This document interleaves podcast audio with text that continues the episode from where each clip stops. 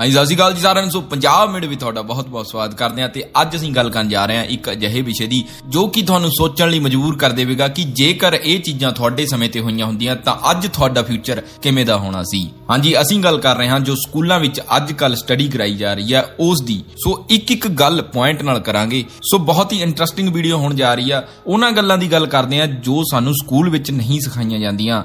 ਸੋ ਜੇਕਰ ਇਹ ਗੱਲਾਂ ਸਾਨੂੰ ਸਕੂਲ ਵਿੱਚ ਦਸੀਆਂ ਜਾਣ ਤਾਂ ਅਸੀਂ ਜ਼ਿੰਦਗੀ ਵਿੱਚ ਕਾਮਯਾਬ ਹੋ ਸਕਦੇ ਹਾਂ। ਬਹੁਤ ਹੀ ਜਲਦੀ ਤੇ ਬਹੁਤ ਆਸਾਨੀ ਨਾਲ। ਪਰ ਅਸਲ ਵਿੱਚ ਸਾਨੂੰ ਅੱਜ ਸਕੂਲਾਂ ਦੇ ਵਿੱਚ 100 ਸਾਲ ਪਹਿਲਾਂ ਕੀ ਹੋਇਆ ਸੀ, ਉਸ ਬਾਰੇ ਪੜਾਇਆ ਜਾਂਦਾ ਹੈ ਜਿਸ ਦਾ ਅਸਲ ਜ਼ਿੰਦਗੀ ਵਿੱਚ ਕੋਈ ਵੀ ਫਾਇਦਾ ਨਹੀਂ ਹੈ। ਕਿਉਂਕਿ ਕੋਈ ਵੀ ਇਨਸਾਨ ਪੜ੍ਹਾਈ ਕਿਸ ਲਈ ਕਰਦਾ ਹੈ? ਪੈਸੇ ਕਮਾਉਣ ਲਈ, ਜ਼ਿੰਦਗੀ ਵਿੱਚ ਕਾਮਯਾਬ ਹੋਣ ਲਈ, ਇੱਕ ਵਧੀਆ ਲਾਈਫ ਜੀਣ ਲਈ। ਜੇਕਰ ਸਕੂਲ ਵਿੱਚ ਸਾਨੂੰ ਉਹੀ ਚੀਜ਼ਾਂ ਕਰਾਈਆਂ ਜਾਣ, ਜੋ ਸਾਨੂੰ ਪੈਸਾ ਕਮਾਉਣ ਵਿੱਚ ਮਦਦ ਕਰਨਗੀਆਂ, ਤਾਂ ਸਾਡਾ ਕਿੰਨਾ ਫਾਇਦਾ ਹੋ ਸਕਦਾ ਹੈ। ਸੋ ਸਾਡੇ ਕਹਿਣ ਦਾ ਮਤਲਬ ਇਹ ਹੈ ਕਿ ਸਕੂਲਾਂ ਦੇ ਵਿੱਚ ਜੋ ਪੜਾਇਆ ਜਾ ਰਿਹਾ, ਉਹਦੇ ਵਿੱਚ 50% ਬੇਫਾਲਤੂ ਹੈ ਜੋ ਸਾਨੂੰ ਕਦੇ ਵੀ ਜ਼ਿੰਦਗੀ ਵਿੱਚ ਕੰਮ ਨਹੀਂ ਆਉਣਾ। ਜੇਕਰ ਉਹਨਾਂ ਦੀ ਜਗ੍ਹਾ ਬਿਜ਼ਨਸ ਫੇਲਿਅਰ ਦਾ ਸਾਹਮਣਾ ਕਮਿਊਨੀਕੇਸ਼ਨ ਇਨਵੈਸਟਮੈਂਟ ਤੇ ਵਧੀਆ ਇੱਕ ਲਾਈਫ ਸਟਾਈਲ ਤੇ ਕਿੱਦਾਂ ਕਿਸੇ ਨਾਲ ਗੱਲ ਕਰਨੀ ਹੈ ਇਹ ਚੀਜ਼ਾਂ ਸਿਖਾਈਆਂ ਜਾਣ ਤਾਂ ਅਸੀਂ ਬਹੁਤ ਅੱਗੇ ਜਾ ਸਕਦੇ ਹਾਂ, ਕਿਉਂਕਿ ਬਾਹਰਲੀਆਂ ਕੰਟਰੀਆਂ ਵਿੱਚ ਇਹੀ ਤਾਂ ਸਿਖਾਇਆ ਜਾਂਦਾ ਹੈ। ਅੱਗੇ ਵਧਣ ਤੋਂ ਪਹਿਲਾਂ ਨਾਲ ਦੀ ਨਾਲ ਵੀਡੀਓ ਨੂੰ ਲਾਈਕ ਜ਼ਰੂਰ ਕਰ ਦਿਓ ਤੇ ਜਿਹੜੇ ਯਾਰ ਮਿੱਤਰ ਨਵੇਂ ਆਏ ਨੇ, ਉਹ ਹਰ ਰੋਜ਼ ਮੋਟੀਵੇਟ ਦਾ ਡੋਜ਼ ਲੈਣ ਲਈ ਸਾਨੂੰ ਫੇਸਬੁੱਕ ਇੰਸਟਾਗ੍ਰam ਤੇ ਟਿਕਟੌਕ ਤੇ ਫੋਲੋ ਕਰ ਸਕਦੇ ਨੇ, ਜਿਸ ਦਾ ਲਿੰਕ ਤੁਹਾਨੂੰ ਡਿਸਕ੍ਰਿਪਸ਼ਨ 'ਚ ਮਿਲ ਜਾਵੇਗਾ। ਤੇ ਨੰਬਰ 1 ਦੀ ਗੱਲ ਕਰਦੇ ਹਾਂ, ਸਾਨੂੰ ਸਕੂਲ ਵਿੱਚ ਕਿਸੇ ਵੀ ਚੀਜ਼ ਨੂੰ ਵੇਚਣ ਬਾਰੇ ਨਹੀਂ ਸਿਖਾਇਆ ਜਾਂਦਾ।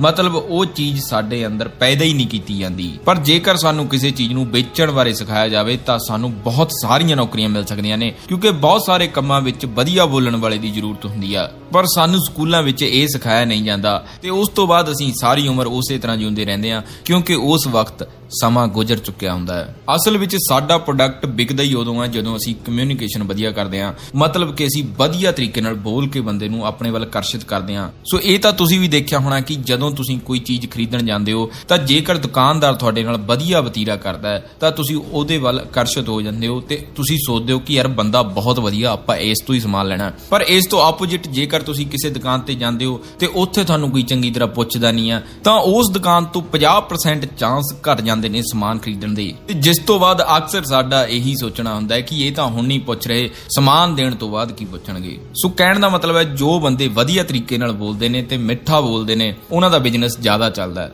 ਸੋ ਇਹ ਪੁਆਇੰਟ ਤੁਸੀਂ ਸਾਡੇ ਕੋਲੋਂ ਵੀ ਸਮਝ ਚੁੱਕੇ ਹੋ, ਪਰ ਜੇਕਰ ਇਹ ਚੰਗੀ ਤਰ੍ਹਾਂ ਸਕੂਲਾਂ ਦੇ ਵਿੱਚ ਸਮਝਾਇਆ ਜਾਵੇ, ਤਾਂ ਹਰ ਇੱਕ ਇਨਸਾਨ ਦਾ ਬਹੁਤ ਵਧੀਆ ਫਿਊਚਰ ਬਣ ਸਕਦਾ ਹੈ। ਸੋ ਨੰਬਰ 2 ਤੇ ਗੱਲ ਕਰਦੇ ਹਾਂ, ਸਾਨੂੰ ਸੋਚਣ ਬਾਰੇ ਨਹੀਂ ਸਿਖਾਇਆ ਜਾਂਦਾ। ਮਤਲਬ ਆਪਣੇ ਆਈਡੀਆ ਨੂੰ ਸਾਹਮਣੇ ਨਹੀਂ ਰੱਖਣ ਦਿੱਤਾ ਜਾਂਦਾ। ਅਸੀਂ ਸਕੂਲਾਂ ਵਿੱਚ ਕ੍ਰੀਏਟਿਵ ਨਹੀਂ ਬਣਦੇ। ਸੋ ਜਿਸ ਦਾ ਕਾਰਨ ਹੈ ਕਿ 80% ਬੱਚੇ ਜੋ ਕ੍ਰੀਏਟਿਵ ਬਣ ਸਕਦੇ ਸੀ, ਸਿਰਫ ਥੋੜਾ ਜਿਹਾ ਦੱਸਣ ਤੋਂ ਬਾਅਦ ਪਰ ਉਹ ਨਹੀਂ ਬਣ ਸਕੇ। ਸੋ ਵੱਡੇ ਹੋਣ ਤੋਂ ਬਾਅਦ ਇਨਸਾਨ ਨੂੰ ਕਿਹਾ ਜਾਂਦਾ ਕਿ ਆਪਣੇ ਵਿੱਚ ਕ੍ਰੀਏਟੀਵਿਟੀ ਲੈ ਕੇ ਆਓ। ਸੋ ਕਿੱਥੋਂ ਲੈ ਕੇ ਆਵੇ ਕ੍ਰੀਏਟੀਵਿਟੀ ਬੰਦਾ? ਤੇ ਅਸੀਂ ਸਕੂਲਾਂ ਵਿੱਚ ਆਪਣੇ ਅਧਿਆਪਕ ਨੂੰ ਕੋਈ ਸਲਾਹ ਨਹੀਂ ਦੇ ਸਕਦੇ, ਕਿਉਂਕਿ ਉਹਨਾਂ ਨੂੰ ਲੱਗਦਾ ਹੈ ਕਿ ਉਹ ਬਹੁਤ ਹੁਸ਼ਿਆਰ ਨੇ ਤੇ ਜੋ ਉਹਨਾਂ ਨੇ ਕਹਿ ਦਿੱਤਾ, ਉਹੀ ਪੜ੍ਹਨਾ ਤੇ ਲਿਖਣਾ ਹੈ। ਤੇ ਉਹਨਾਂ ਦਾ ਸੋਚਣਾ ਇਹ ਹੈ ਕਿ ਬੇਸ਼ੱਕ ਤੁਹਾਨੂੰ ਉਹ ਚੀਜ਼ ਸਮਝ ਨਾ ਆਵੇ, ਬਸ ਰੱਟਾ ਮਾਰ ਕੇ ਲਿਖ ਦਿਓ ਅਸਲ ਵਿੱਚ ਕੁੱਲ ਮਿਲਾ ਕੇ ਅਧਿਆਪਕਾਂ ਦਾ ਮੇਨ ਮਕਸਦ ਸਿਰਫ ਇੰਨਾ ਹੁੰਦਾ ਹੈ ਕਿ ਉਹਨਾਂ ਦਾ ਸਿਲੇਬਸ ਪੂਰਾ ਹੋ ਜਾਵੇ। ਬਸ ਇਸ ਤੋਂ ਜ਼ਿਆਦਾ ਬੱਚੇ ਨੂੰ ਕੁਝ ਆਵੇ ਨਾ ਆਵੇ, ਉਹਨਾਂ ਨੂੰ ਕੋਈ ਲੈਣਾ ਦੇਣਾ ਨਹੀਂ। ਸੋ ਅਸਲ ਵਿੱਚ ਅਧਿਆਪਕਾਂ ਨੂੰ, ਬੱਚਿਆਂ ਨੂੰ ਵੀ ਸੋਚਣ ਦੇਣਾ ਚਾਹੀਦਾ ਹੈ ਤੇ ਉਹਨਾਂ ਦੀ ਗੱਲ ਸੁਣਨੀ ਵੀ ਚਾਹੀਦੀ ਆ। ਸੋ ਅਗਲੇ ਪੁਆਇੰਟ ਦੀ ਗੱਲ ਕਰਦੇ ਹਾਂ, ਜਿਹਦਾ ਸਾਡੇ ਦੇਸ਼ ਤੇ ਬਹੁਤ ਜ਼ਿਆਦਾ ਅਸਰ ਹੈ। ਸਾਨੂੰ ਫੇਲਿਅਰ ਦਾ ਸਾਹਮਣਾ ਕਰਨਾ ਨਹੀਂ ਸਿਖਾਇਆ ਜਾਂਦਾ।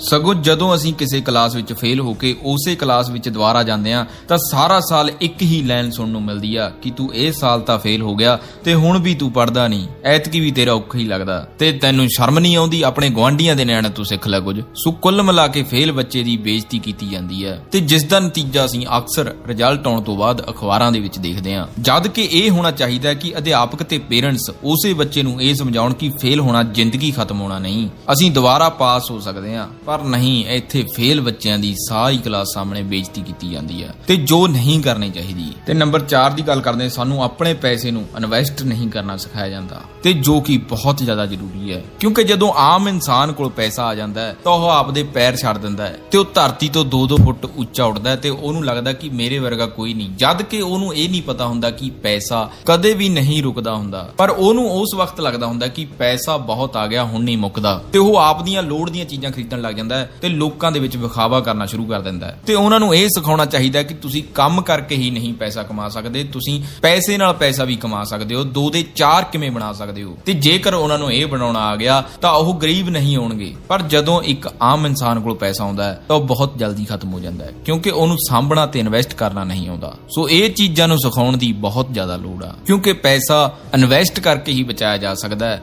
ਸੇਵ ਕਰਕੇ ਨਹੀਂ। ਤੇ ਅਗਲੇ ਸਭ ਤੋਂ ਜ਼ਰੂਰੀ ਪੁਆਇੰਟ ਦੀ ਗੱਲ ਕਰਦੇ ਹਾਂ, ਸਾਨੂੰ ਬਿਜ਼ਨਸ ਕਰਨ ਬਾਰੇ ਨਹੀਂ ਦੱਸਿਆ ਜਾਂਦਾ। ਸੋ ਬਿਜ਼ਨਸ ਸ਼ੁਰੂ ਕਰਨਾ ਮਤਲਬ ਇਹ ਨਹੀਂ ਕਿ ਅੰਬਾਨੀ ਹੀ ਬਣਨਾ ਹੈ। ਸਾਡੇ ਕਹਿਣ ਦਾ ਮਤਲਬ ਇਹ ਹੈ ਕਿ ਨੌਕਰੀ ਨਾ ਮਿਲਣ ਤੇ ਅਸੀਂ ਕੋਈ ਆਪ ਦਾ ਕੰਮ ਸ਼ੁਰੂ ਕਰ ਸਕੀਏ। ਪਰ ਅਸਲ ਵਿੱਚ ਉੱਥੇ ਸਾਨੂੰ ਮਸ਼ੀਨ ਬਣਨਾ ਸਿਖਾਇਆ ਜਾਂਦਾ ਹੈ, ਜੋ ਸਿਰਫ ਦੂਜਿਆਂ ਲਈ ਕੰਮ ਕਰੇ। ਤੇ ਕਈ ਲੋਕਾਂ ਦਾ ਸੋਚਣਾ ਇਹ ਆ ਕਿ ਬਿਜ਼ਨਸ ਇੱਕ ਬਹੁਤ ਵੱਡੀ ਗੱਲ ਹੈ ਤੇ ਬਿਜ਼ਨਸ ਕਰਨ ਵਾਸਤੇ ਬਹੁਤ ਜ਼ਿਆਦਾ ਪੈਸੇ ਦੀ ਲੋੜ ਹੈ। ਅਸਲ ਵਿੱਚ ਅਸੀਂ ਕੋਈ ਵੀ ਆਪ ਦਾ ਛੋਟਾ ਜਿਹਾ ਕੰਮ ਵੀ ਸ਼ੁਰੂ ਕਰੀਏ, ਉਹ ਬਿਜ਼ਨਸ ਹੁੰਦਾ ਹੈ। ਜਿਹੜੇ ਕੰਮ ਤੇ ਸਾਡੇ ਉੱਪਰ ਕੋਈ ਬੌਸ ਨਹੀਂ, ਉਹ ਸਾਡਾ ਆਪ ਦਾ ਬਿਜ਼ਨਸ ਹੁੰਦਾ ਹੈ। ਤੇ ਉਹਦੇ ਵਿੱਚ ਜੇਕਰ ਤੁਹਾਨੂੰ ਕੋਈ ਵੀ ਲਾਸ ਹੁੰਦਾ ਹੈ, ਤਾਂ ਉਹਦਾ ਤੁਹਾਨੂੰ ਘਾਟਾ ਪਵੇਗਾ। ਤੇ ਜੇਕਰ ਕੋਈ ਵੀ ਫਾਇਦਾ ਹੁੰਦਾ ਹੈ, ਤਾਂ ਉਹਦਾ ਤੁਹਾਨੂੰ ਫਾਇਦਾ ਹੋਵੇਗਾ। ਸੋ ਇੱਕ ਛੋਟਾ ਜਿਹਾ ਬੱਚਾ ਪੈਨਸਲ ਵੇਚ ਰਿਹਾ ਹੈ, ਤਾਂ ਉਹ ਵੀ ਬਿਜ਼ਨਸ ਹੀ ਕਰ ਰਿਹਾ ਹੈ। ਮਤਲਬ ਕੁੱਲ ਮਿਲਾ ਕੇ 10 ਤੋਂ 50 ਕਿਵੇਂ ਬਣਾਉਣੇ ਨੇ, ਉਹਨੂੰ ਅਸੀਂ ਬਿਜ਼ਨਸ ਕਹਿੰਦੇ ਆ ਨਾ ਕਿ ਕਰੋੜ ਤੋਂ ਸ਼ੁਰੂ ਕਰੋ ਜਾਂ ਲੱਖਾਂ ਤੋਂ ਸ਼ੁਰੂ ਕਰੋ ਤੁਸੀਂ ਬਿਜ਼ਨਸ ਕਰਨਾ। ਸੋ ਬਿਜ਼ਨਸ ਨੂੰ ਇੱਕ ਬਹੁਤ ਬੜੇ ਪੈਮਾਨੇ ਤੇ ਸੋਚਣ ਦੀ ਲੋੜ ਨਹੀਂ, ਇਹਨੂੰ ਛੋਟੇ ਜਿਹੇ ਲੈਵਲ ਤੇ ਸ਼ੁਰੂ ਕਰਕੇ ਦੇਖੋ, ਬਹੁਤ ਜ਼ਿਆਦਾ ਸਵਾਦ ਆਊਗਾ।